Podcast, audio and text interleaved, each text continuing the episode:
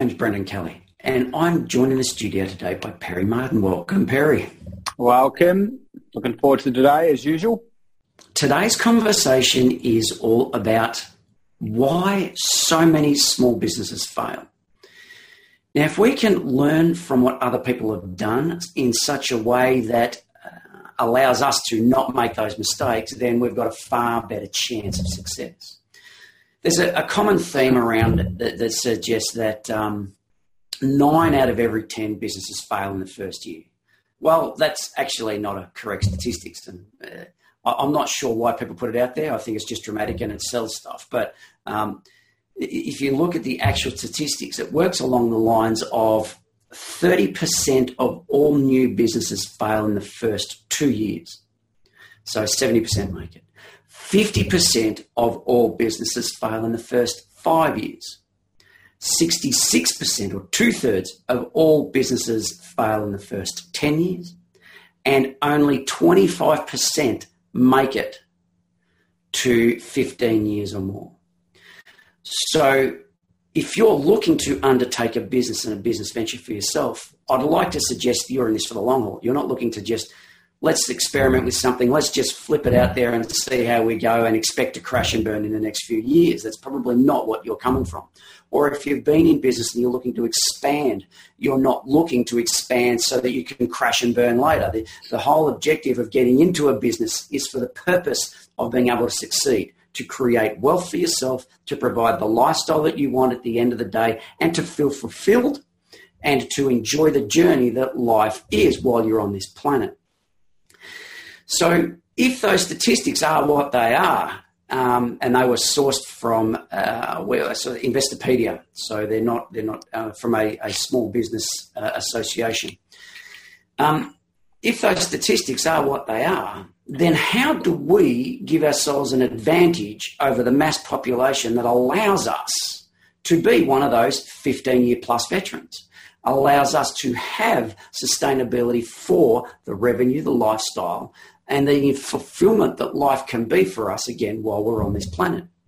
Now, Perry, you've been doing your business for how long? You know, 25. I keep, I'm a lot older than I realise. I keep having birthdays. So, uh, yeah, funny that. That just happened Actually, over 30 years. Over 30 years I've been in business. So 33 years I've been in business. Yeah.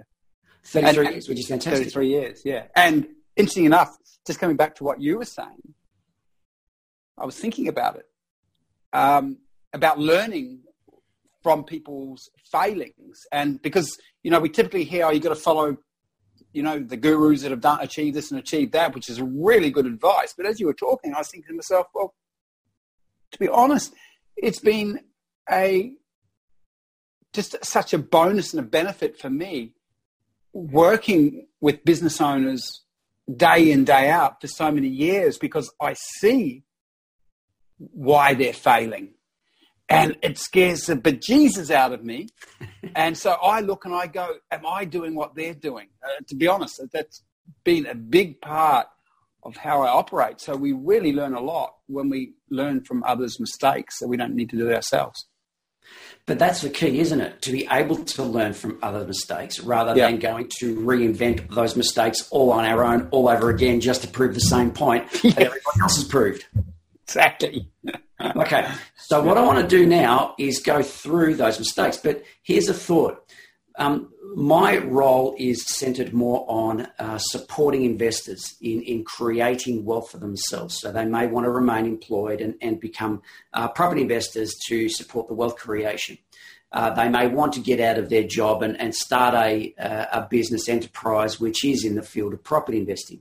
If you're listening to this from the perspective of, I'm a property investor, you're talking about business that doesn't fit. I'd like to disagree. In fact, all property investors are taking on a business. If you're dealing with money for the purpose of creating more money, for the purpose of creating wealth for yourself and enjoying life along the way and having a better financial future in the end, then you are in business. You are taking on property investing as a business. There are a lot of property investors out there who just buy a property, stick it in the bottom shelf, not worry about it, and hope and pray that it's going to work. But you and I, as as investors who are active in the market and looking to create something for ourselves are not thinking like that. And therefore, my encouragement to you is to think like I am actually a business owner. I am actually looking to create an enterprise that generates money. It's really interesting, Brendan, as you talk about this, because I'm thinking about a pool of my clients that are investor business owners, meaning they do both. And fascinating because they approach investing as a business. there's, there's, that's just their mindset. I'm in business. I'm, the, I'm in the business of making money. I, I might have this accounting business that I run, but I also have this property business that I run. So all my clients, for the most part, think in terms of business. I am a business person, whether I'm investing or got a conventional business. So that makes sense. Now, it's interesting you say that because when I first talk to the people who get into property investing to take it on as a, a process for creating wealth for themselves, they don't generally come from that perspective. They come from a perspective which is, I'm an employee looking to do something on the side to help myself out a bit down the track. And the mindset shift required is actually part of the journey of creating the business mindset that allows them to take responsibility for the financial outcome that they're doing using property investing. Yeah, really interesting that you're saying this because I actually see them as two different types of individuals. Because obviously, I meet those that are working in jobs and investing, and they don't operate like business people. They don't even think like business people. And I've got to tell you one thing that I would notice about most of them: they're not hungry enough because they've got safety in in in their employment and, you know, that just sort of lowers their motivation. Where if I look at the business owners, and when I say business owners, they own businesses, but they think of investing as their business, they're hungry because they have that typical mindset of a business owner. I'm responsible for everything that I create. So let's then take the, the thinking around we are all in business for the purpose of creating the financial future that we want for ourselves. And how can we do this better such that we don't make the mistakes that others have fallen into?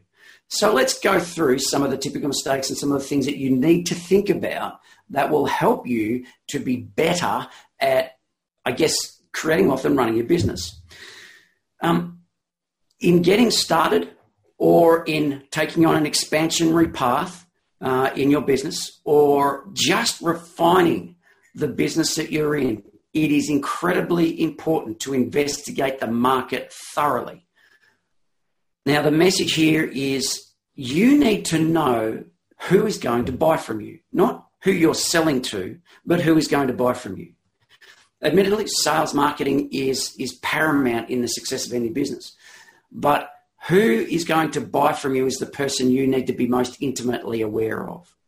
And why? Because if you know their idiosyncrasies, if you know your target market really well through research and surveys, if you know who that person is and you know what need you are satisfying, then you can simply put marketing messages out there that promote the satisfaction of that need. It's like the story about um, uh, selling drill bits when you're selling, when, when you've got a, a, hardware store, let's say, and you're looking to sell drill bits, they're, they're the little things that, that drill into things when you attach them to a, a, a, uh, a drill, zzz, goes in, hole. What you're actually selling is not the drill bit itself, you're selling the capacity to make a hole. So, what you're selling is you can have a hole of any size, and here's the tool to do it. So, you don't look at how beautiful a drill bit is um, you sell the ability to make a hole, but the ability to make a hole time and time again with accuracy to the dimensions that you want to do it. And that's what precision comes in for the actual tool itself. So the marketing message is different to the product you're selling sometimes. And to know what the customer's needs are is to know what need you satisfy and your ability then to market appropriately. And I'd like to add to that too, because when you know your market thoroughly, when you know who your best client is and how to communicate to them. Obviously, that's really important. But secondly, the other question once you've identified that target market is why would they buy from me? Why would they buy this service, this tool, this product from me? Because that starts to dig you into a deeper look at uh, what is your uniqueness? What is your competitive advantage? Because one of the mistakes that I see consistently Brendan, just consistently with the, with the clients that we work with is they might have really defined their, their target market, but they haven't defined how they're unique and haven't communicated that properly. And the issue there is then that, that you're often competing against hundreds or thousands of other businesses that are also targeting that unique market. So it's really important that you define why you're unique, what your competitive advantage is. And that question, well, why would they buy from me, sort of starts to prompt inner analysis of your competitive advantages. Now, from a property perspective, from a property investing perspective, active property investing, where you're, say, putting back into the market a new product or a renovated house or a, um, a block of land or something you just created that wasn't there before. And the question becomes, well, why would they buy from me? Generally speaking, you want to put back into the market what the target market needs. And if you know what the target market needs better than your next, better than the next guy, then you have a greater chance of getting your property sold sooner and for the price that you want. I often speak about a parable around um, uh, a bear in the forest. I don't know if you and I have mentioned this at all, um, nah. Perry, but but I'm looking forward to hearing it. the concept is um, imagine you're with a mate of yours, Perry, and you are in the forest in in uh, America enjoying an evening meal, cooking a steak, tent. It is just a magnificent night. And you're amongst the pines. And from behind the largest pine tree, right next to your campsite, out comes this eight foot drooling grizzly bear. Do you have to outrun the bear to survive? The answer is no. You have to outrun your mate. Because while the bear is busy, you can get away. Right. Marketing. Very politically correct parable. I like it. Incorrect parable. I like it. Um, true. But when a market forces, it's true. Correct. So you want to be the one that sells first. You want to be the one that gets away. You want to be on the sells first and sells for the most money. You want to be better than the guy next to you. So the more you know your target market, the more you know that what you produce is something that is desired by the people who you're producing it for, the more likely your product will get sold before the next guy's product, thus increasing market share, increasing presence and, and market success, increasing revenue, increasing cash flow, increasing wealth and well-being. Yep. Okay. So as part of the marketing and understanding what the client base want, what are they willing to pay for what you offer? It is imperative that you know that. Whether it's a drill bit, whether it is a service, whether it is a house, what is it that your target market is looking to buy from you and how much are they willing to spend? And you really need to know if what you're producing is and what you're looking to, to contribute to people's needs is in a saturated market or not. If you're providing a unit in an abundance of units, it's a pointless exercise. The competition will be too tight. You're in oversupply.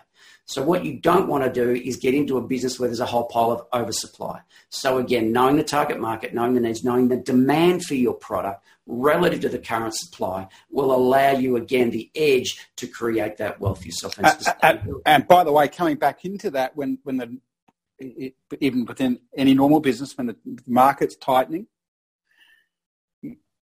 when there's a slowdown in the economy. We also, when you've got lots of competitors working into a space, again, it's really important. I just come back to that previous lesson that if you have really worked out what your competitive advantage is, they'll buy from you and not your competitors. Really, really important. And you can typically pay more if you position, they'll pay more if you position well. Brilliant. If the marketplace bears it. Correct. And no, very good, very good. Okay, next point. As we as we work through these, because we have a small amount of time to give you as much information as possible, we want you to plan your location, your internet presence, your sales and marketing well. The primary objective here is to be fully aware of the activity that you need mm. to undertake in order to be in the right place at the right time for the right price and the right product and planning and investigation are the answer to that. Now, for property or for retail pro- retail sales. Um, location, location is everything for if your business relies on foot traffic. And, and your business, whether in property investing, relies on foot traffic. You need people to come to you. It needs to be in the suburb. It needs to be in the, the better parts of the streets. It needs to provide the services and access to the services around. If you're doing a retail sales or you're doing something that walks in off the street um, to buy what it is that you need to sell, locations, everything. So spend the time to investigate the area and the market that you're putting yourself and locating yourself within. Yeah. I have a, I have a, a, it talks to this, different angle on it, but talks to it. I have a basic underlying principle. He who markets best wins the game. And it's simple as that. So most business owners typically don't understand this. It just makes total sense.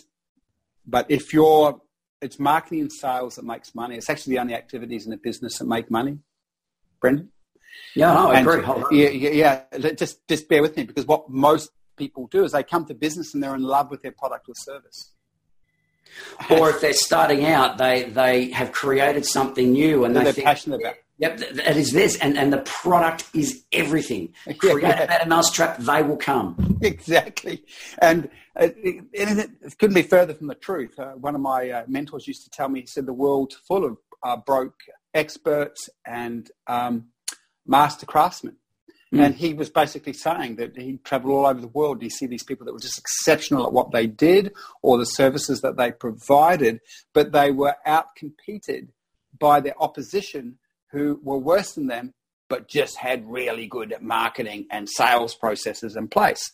And uh, you know, people get upset about that, but that's just a reality of life, and it's a really good thing to understand because if, if we just come back to this core thing about today, it's about how to survive, how to prosper, not how to, to, to so that you don't go out of business. What Brendan and I are talking about now is actually one of the most essential things. If you master marketing and sales, you win the game. Simple. But you need to be prepared to pay for good marketing and the ability to close sales. Um, just a, a, side thought based on what you were just saying then, Perry. There are a lot of people I know who I speak to um, in my mentoring role about wanting to start a business or wanting to get out there, and they feel the need to perfect their product before putting it on the market. They feel the need to have the perfectly tweaked model of what it is that they want out on the market because then people will buy it. If it's not quite right, people won't buy it or they'll find flaws. I'd like to suggest differently.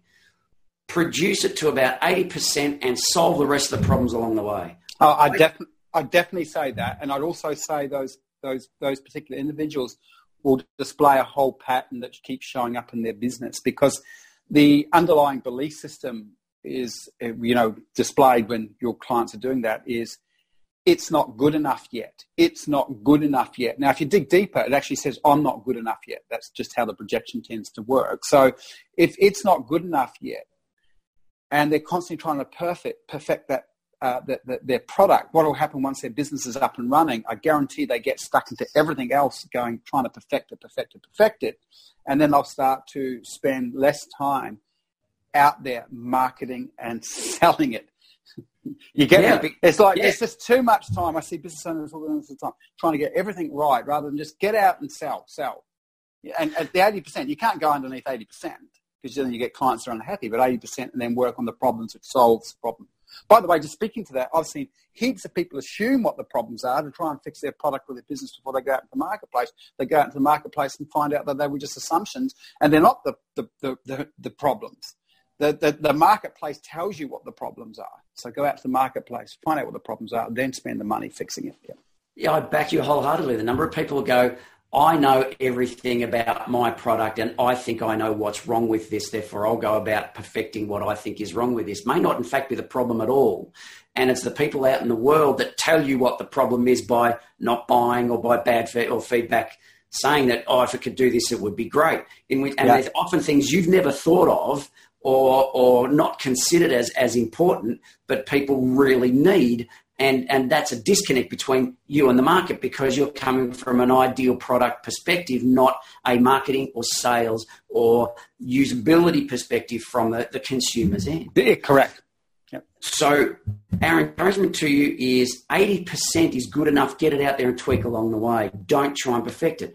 Interesting though, you say that that people um, who do have a it's got to be perfect before it gets out there product and then business and then marketing messages and then and then and then is all a form of procrastination based on um, I'm not good enough and if yes. I'm not good enough and I don't have the right product and I don't represent myself perfectly out there then I'll be seen as bad so there is there, there really is a psychological perspective in this that is underlying that people don't see. Yeah, they don't even know it. They don't even see it. They're just tinkering away on their business, doing this in their business, get, trying to get it ready, getting that perfect, getting that perfect, fixing that. That's the underlying belief system, behavior pattern they don't even know about. And it's stopping them getting out there and doing what they need to which is to, to sell. To but the reason the reason, one of the reasons why I say why they don't get out there is because they're not perfect. Therefore, as you say, they don't feel good enough to be able to sell it. They don't have enough belief in their product or their correct to be able to sell it. It's not a lack of uh, great product. It's not a lack of being able to fill a service. It's a lack of belief that it's not perfect yet. Therefore, I'm not ready to sell it, and I can't sell it now because it's not right yet, which is inappropriate and and really undermines your ability to make a business work. It's dangerous and damaging. Yep. Remember, we come back to the key. It, it, business takes cash flow, which we're going to talk about a little bit more in a second, and marketing and sales is the only thing that produces cash flow. The only thing. I've just I've realised that over the years. Only thing. Right? Delivering the product, delivering the service, running your admin team doesn't make money. Only marketing and sales. So there's another way we can actually uh, sort of uh, support that statement. As Brendan said, you've got to spend good money on having experts um, and systems and processes that help you market. Um, and if you don't have lots of funds, you're going to have to learn to market yourself, meaning you've got to upgrade your marketing and selling skills. Now, just and become an expert in that in that area. Now, this is just quickly with this, and you'll see this all the time, Brendan. What you'll see is business owners who are expert at their subject at their expertise. Let's just say they're an electrician. Let's just say they're a property developer. Let's just say they style people's hair. And they're really passionate about the product, their service, but they're not that passionate about marketing and sales. So there's already an unconscious tendency for mm. a lot of people just to be really expert at what they do, where they'll make way more of that if they just become an expert in marketing sales. It's probably more important or just as important as being an expert at what they do. Now, there are people out there who go, so I, I, know, I know. And, and oh, oh, marketing, don't make me do marketing. Yeah. And, and if you have a perspective like that, then you are destined to a really troubled startup or a really troubled growth phase. But you, there are ways through that and there are ways around that. And it would take then outsourcing that, in getting the right people in, in, in engaging the right people to do it for you and or with you. And, and sometimes playing the game with somebody else in a similar business or sharing an idea with somebody. Oh, that's left of center, I get it. But um, there are ways that you can solve the problem if, if not marketing and not sales – is is in your face all the time. Yeah, just just again speaking to that because it's it's really important. We know we've got to watch time, but the it's typically an unconscious block that a person has to sales and marketing. So anyone that's got that feeling, ooh, about you do it better than me.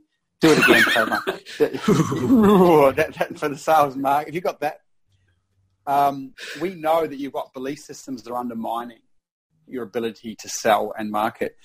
The anytime you've got a, an, an uncomfortable emotion around that, you need to go deep and see what it is because that's important. Marketing sales, as we said, is what makes you money.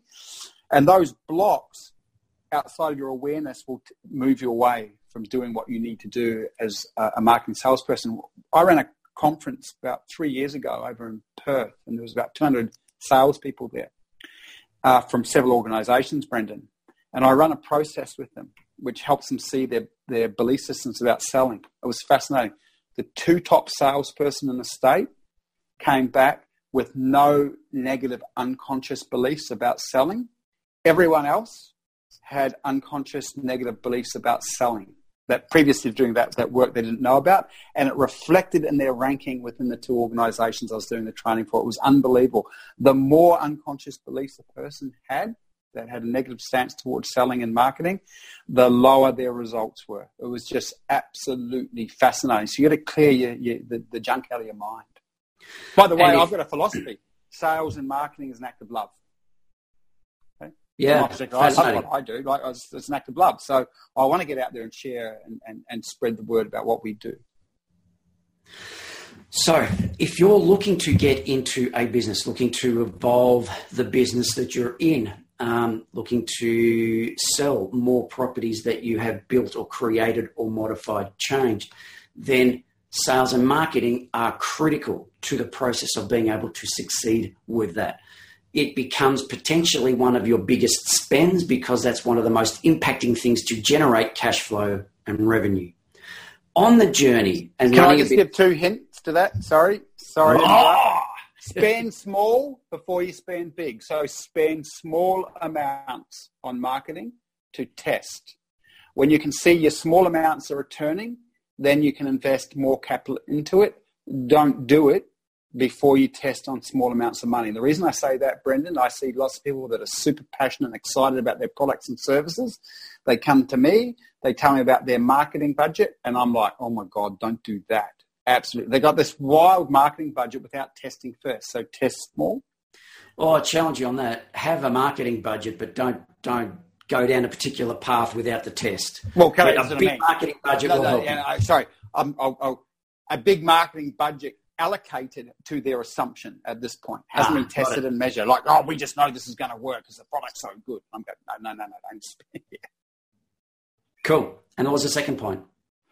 Uh, I forget, so keep going. So I remember the second. yeah, big weekend. okay, great. So now, um, as you're as you're selling stuff, there is a process of selling that you will see evolve in the uh, along the way know what that process is and know the conversion points because then you can refine the conversion points to improve your sales funnel to completion, to close. It is not good enough just simply to market. You must be able to close at the back end. Brendan, that was my second point. So quickly, now I'm going to share a story in relationship to what you just said. So I'd go into a salon, and what I would observe is they'd be spending thousands upon thousands of dollars on marketing that was producing a return, meaning it was bringing leads to their business. Their uh, staff were not converting properly. And therefore, that investment in marketing to get leads was just money thrown away. This speaks to what you said about before. So, if you're running a team and your team are involved in sales, you must get their conversion practices and processes working and have them tested and trained and delivering before you put the big spend on marketing because it's only sales that capitalizes on marketing spend. Brilliant. All right. Now, we've spent a lot of time on marketing, but we've done so deliberately because marketing and sales are the key sources of revenue generation for your business. Without sales and marketing, then there is no revenue and therefore business automatically fails. So we spent a lot of time on that. What we're going to do now is go through the other things that allow and support that sales and marketing to exist and exist strongly. Have a realistic business plan. Um, you need now. There are business plans out there that are very pie in the sky. Uh, I wanted to be financially free in a year and a half because my product's so great and I've got no experience. It, there are unrealistic business plans. Our encouragement to you is not to create one of those. Our encouragement to you is to get on the ground with the people, with the studies that you're doing around investigation about the viability of what you're looking to do. Um, get to know the numbers, but have realistic goals and a business plan designed to meet those goals. Don't just have goals and no plan for, for completion or, or, or creation of those goals or achievement of those goals. Goals unto themselves are nice, but they're high in the, pie in the sky until there is a path. So the business plan has the goals and a path that helps you to achieve that. And that path is not just also high, pie in the sky, it is a financial awareness about what each of those phases are along that path to achieve that goal. So create the business model for today and where it might evolve into. Create the business model for getting started so that you can generate revenue and sustain that revenue to create the wealth you want and the cash flow that you need. So going back very base quickly into the, the numbers of a business, profit equals the sales price minus the sales cost, so sales price minus sales cost, times the number of sales that you can make. Take away from that the overheads or fixed costs and operating expenses. And that's what profit equals. If you can't model a business based on that that generates a profit, don't get into business or change something dramatically so that you can generate a profit. Now, typically, I understand, Perry, that, that um, uh, all businesses are very different, but there's a sort of an underlying range. What is the profit margin on revenue, broadly speaking, for businesses that you've been mentoring?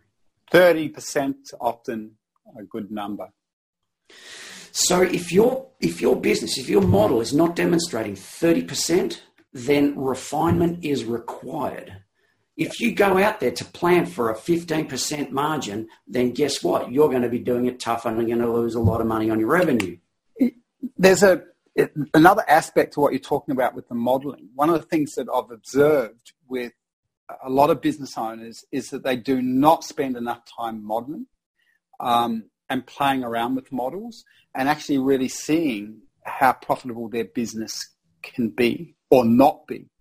Models are wonderful because they allow you to really evaluate whether your assumptions or ideas of how your model looks is actually working or not. And so if you spend the time modeling with that and you can say, well, this isn't going to work, there's too much effort and energy for return, then you can tweak your model and play around with different models. And I don't think people do this enough. And, and, another point that I want to bring to that is I always employ uh, outsiders. Like I always have a financial controller that will come and work with me. Uh, I always have a, a mentor, an advisory board person with a very big financial background for good reason, because they will really help me see my models, understand my models, and keep me accountable around my models around my budgets. And I think that's really important to bring into play too, uh, Brendan, because it's too easy for a lot of business owners to forget to look at their financials, to forget to monitor their financials, especially if you're a certain personality types, because you're going to be front focused. And this is why I believe that everyone should have expertise in that area in their business unless they have the appropriate training, which very few business owners do have.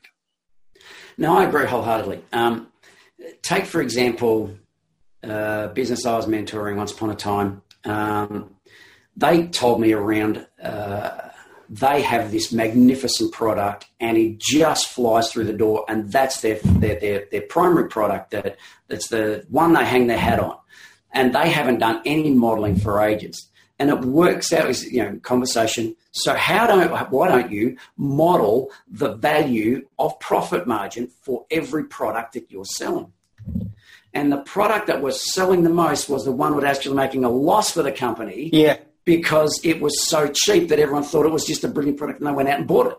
And, and they sold it. But every time they did, they were making a nominal loss which had to be supported by other products that were potentially more profitable. Uh, yeah, perfect case in point for what we're talking about. Just running it ignorantly, not knowing the numbers. So cash flow is king.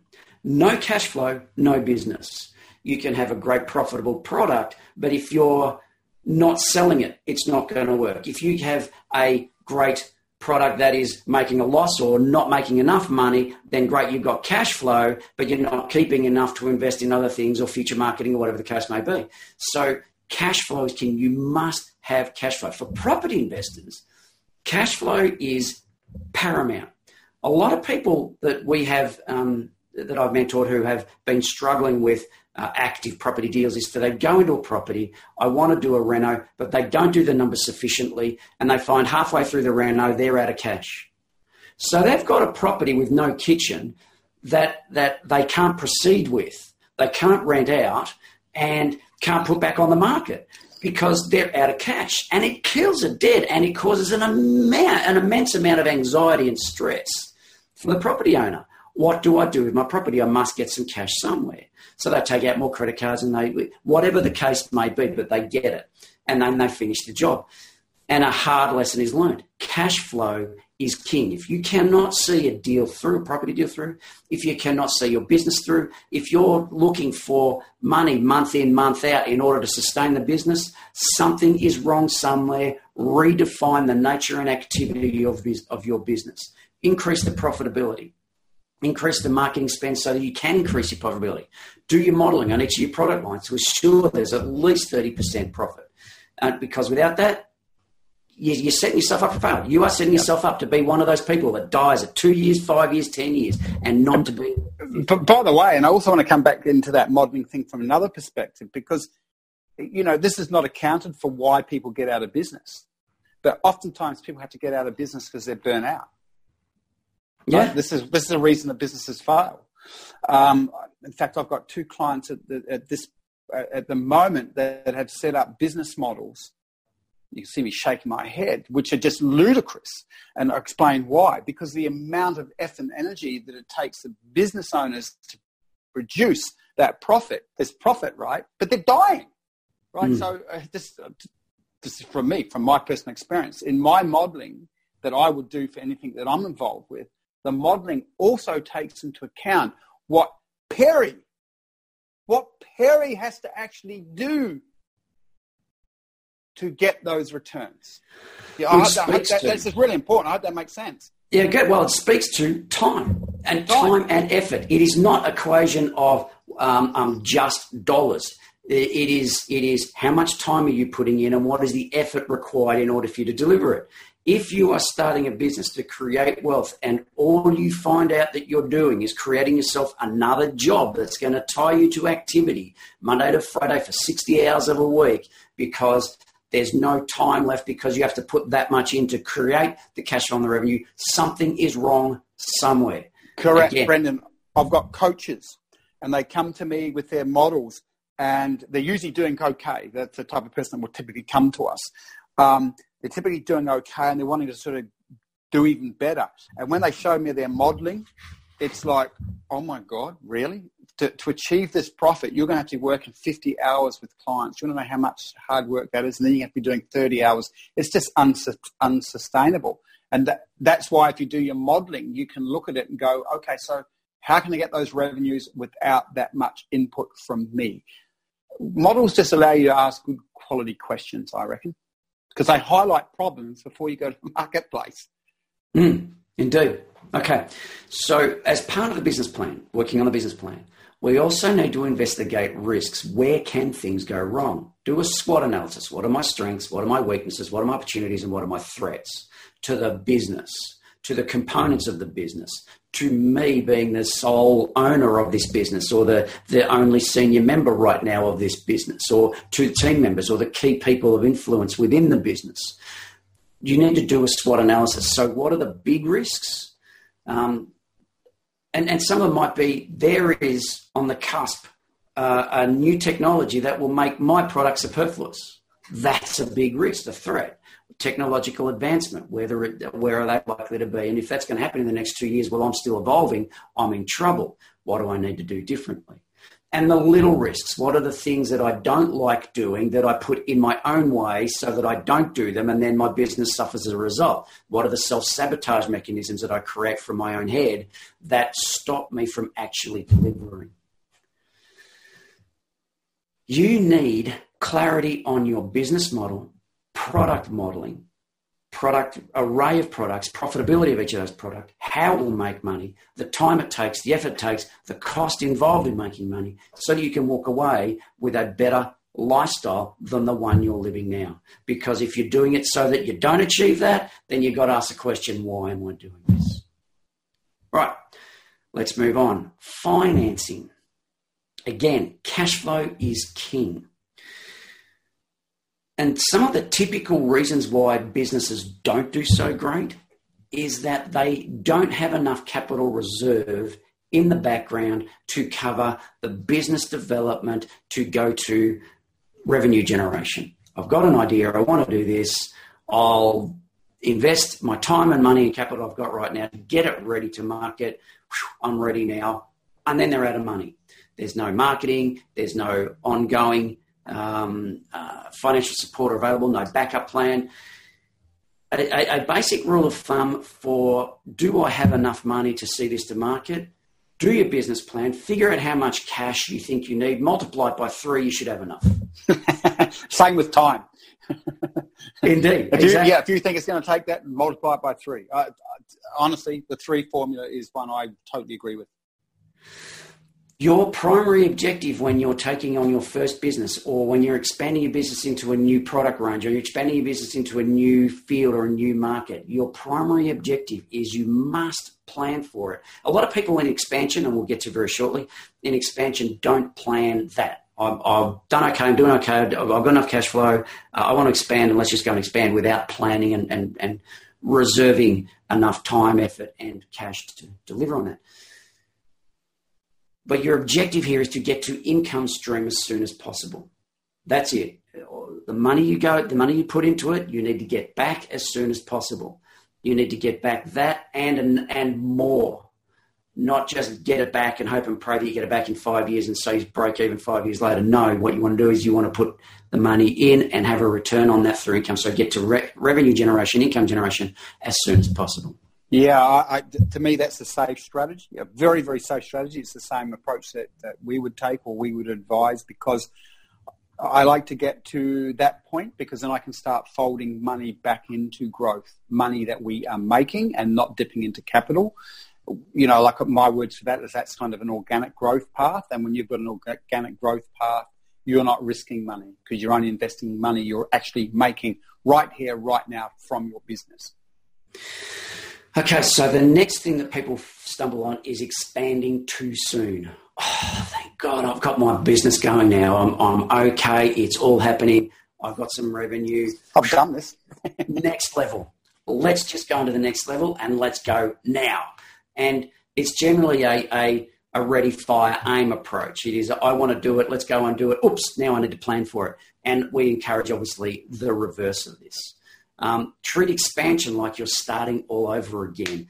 Um, typically, too little care and too many assumptions are made when people begin to expand. Let's not do that. Let's start to plan out the expansion process just like we're starting the business, just like we're prepared to, to get going on our first sale.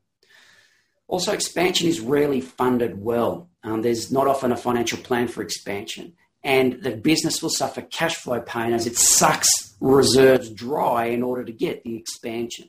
And that stifles growth. Oh, core business is usually impacted too. I mean, that's one of the biggest things that as you go into expansion. So you, have got it, you've got your, your core business that's producing. And the moment you go to expansion, you're, you're going to take resources. If those resources are your own time, your, your headspace, you're going to bring staff across. All of that tends to impact your core existing business negatively. Agreed. You know, most, most people aren't corporations. I mean, I often talk to Georgina. She used to say to me, you know, in, in, in, in corporate life, you know, they just bring on a whole new team, whole new team, billions and billions of dollars. They bring in a whole new team to fund the expansion of something new, to even test and trial something new um, so that they don't have their core business impacted. Most people don't have that luxury. So, a very thing to be mindful of. And when you are expanding, again, go into the same depth of understanding around target market for what you're now looking to provide. Do your modeling on the product you're now looking to provide. Um, understand your new products, the service, and the intended customers, consumers for what you're looking to produce because in doing so, then you'll have the greatest opportunity to be able to succeed with your expansion and to then amplify the business growth rather than go shoot from the hip expansion and fail or, or suffer financial loss or hardship as a result of a lack of planning and a lack of preparation. Yeah. Okay. So, but but what, what's interesting is you just you're talking to key disciplines Doesn't matter what you're doing in your business, is these key disciplines. So you, you started out today talking about getting the modeling right, getting the budgeting correct. I, I added the aspect about bringing financial controllers who overview that, keep you accountable to that. Um, but then you were saying any, any in the expansion phase, you're you're bringing the same attention and the same discipline to that as well. Agree. The detail, uh, the detail must exist in the expansion process as it did in the setup and the startup process. Yeah. Beyond that, though, we also need to be flexible because the market does change. If you're looking to be a 15 year plus business, you've got to expect markets to evolve, technology to evolve throughout that, that decade and a half on into the future. If you're planning to be a business, then you must also plan flexibility. You must plan vulnerability as well as assessment, as well as um, ideas and, and, and, creation moments um, almost annually, if not six monthly, about what's happening in the market, feedback, understanding what's going on. So monitor the market and know where you need to alter your business plan. In, in my experience, Brandon, there's always what I'd call a golden vein open up, a golden vein opportunity. So again, we, we, we do our we do our business planning, we go out to the marketplace, but at some point and at some time you'll find a golden vein opportunity. That means that your marketing in a certain area is working and it's working really, really well. You're getting the returns from that area. If you're not flexible and you're not observant, you won't even observe and notice that. But if you are flexible and observant, you will notice that and you'll tend to investigate well, why is that happening? And you will start to slow down resources going to other areas to put into the golden vein area. So again, this just speaks to that because if you're not open, you're not watching, you're not observing, that won't happen. And do you understand what I mean by the golden vein?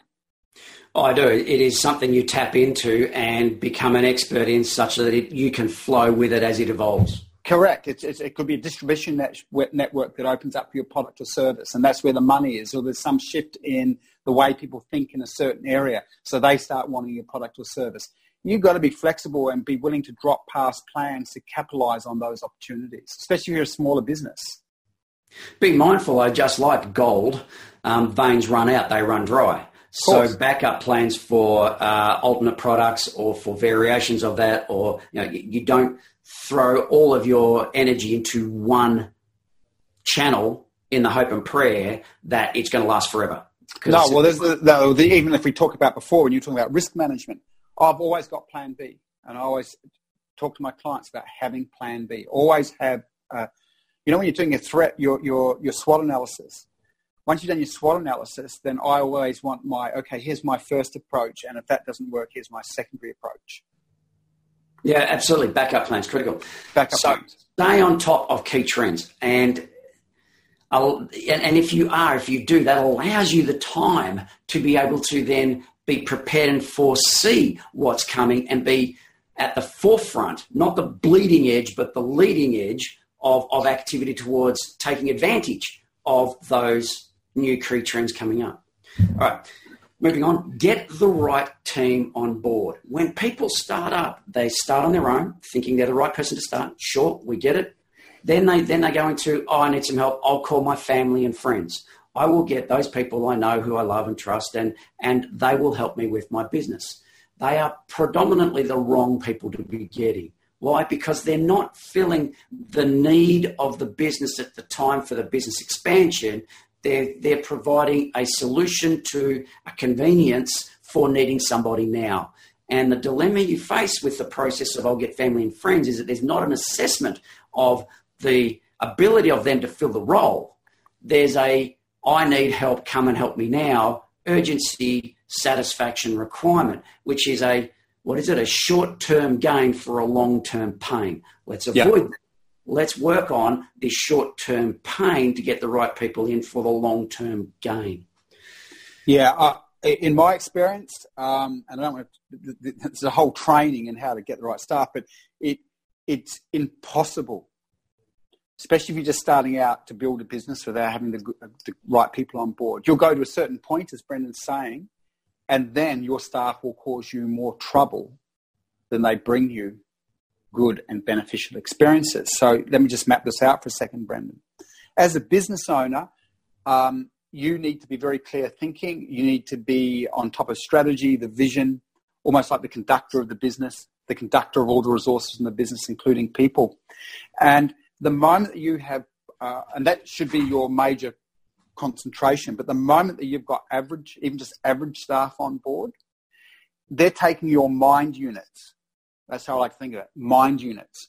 Oh, I know Sandra's not that great, so I've got to keep an eye on her. And, and, and Tom's having, he's not that great with accounts. So all of a sudden, you've got these units, these mind or mental or energetic units over there on these other people. And so that already undermines your ability to be as effective as you can as a business owner. If you've got good key staff in place, it's amazing because you concentrate on what you concentrate on, they concentrate on what they concentrate on, and that means that you're free to be working at, at, at your best, which is what you need to be as a business person. Part of that, of course, though, is understanding self and understanding who you are and what your strengths are. Fairly pointless getting people in like you to be as who have similar strengths to because you're relatable to them to go out and build this business, that's not going to work. You want to get complementary people in. They don't have the same strengths you do, they have different strengths. You delegate your weaknesses to them. They will then question you on who how you're doing and what you're up to, have a listening and an open mind to receive those questions and to assess and self assess. Because if you come from an obstinate, I'm right, this is how it's going to be, I'm the authority here, you will trip over your own self sabotage mechanism, you will trip over your own um, egos and unseen blind spots and stumble, and the business will struggle. Get people in who are complementary, make a skill assessment of you, skill assessment of them, and then be open to working as a team as opposed to you being the sole authority on all. And adding to that, we're all naturally gifted at different things. In fact, you and I should do a whole pod or video cast on this subject because you can look at psychometric profiling. I actually look at businesses. You can look at people through the eyes of psychometric profiling, but you can look at businesses through the eyes of psychometric profiling. And that gets really interesting because it actually talks to what you're talking about now.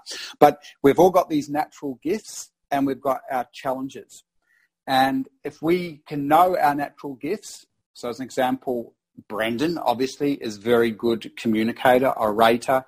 Um, he's good at telling stories. So he's the type of person you might want out the front of your business, building relationships with people, because that will be a core strength of his.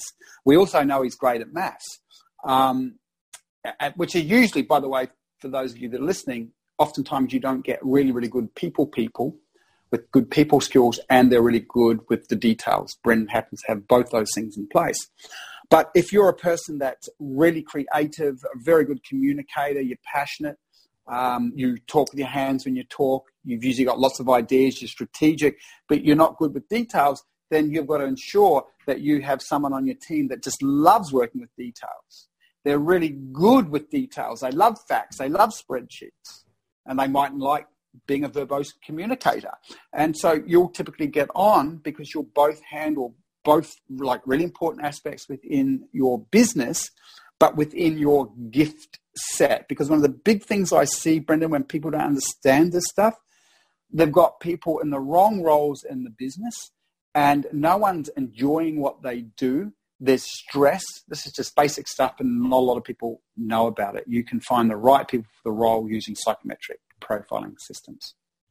And we would absolutely encourage that. Take the time to get the right people involved, but do the assessment on yourself first to know where it is that your strengths are and where it is you're not strong so that you can ensure that you get the right people to fill the team around you.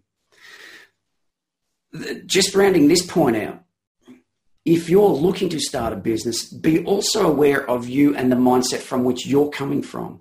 If you've just been employed and you're looking to start a new business, then you have an employee mindset and you need to think that, hang on a minute, you, you can't take an employee mindset into an entrepreneurial position. Mm, by, by the way, Brendan, sorry, I know I'm cutting you off.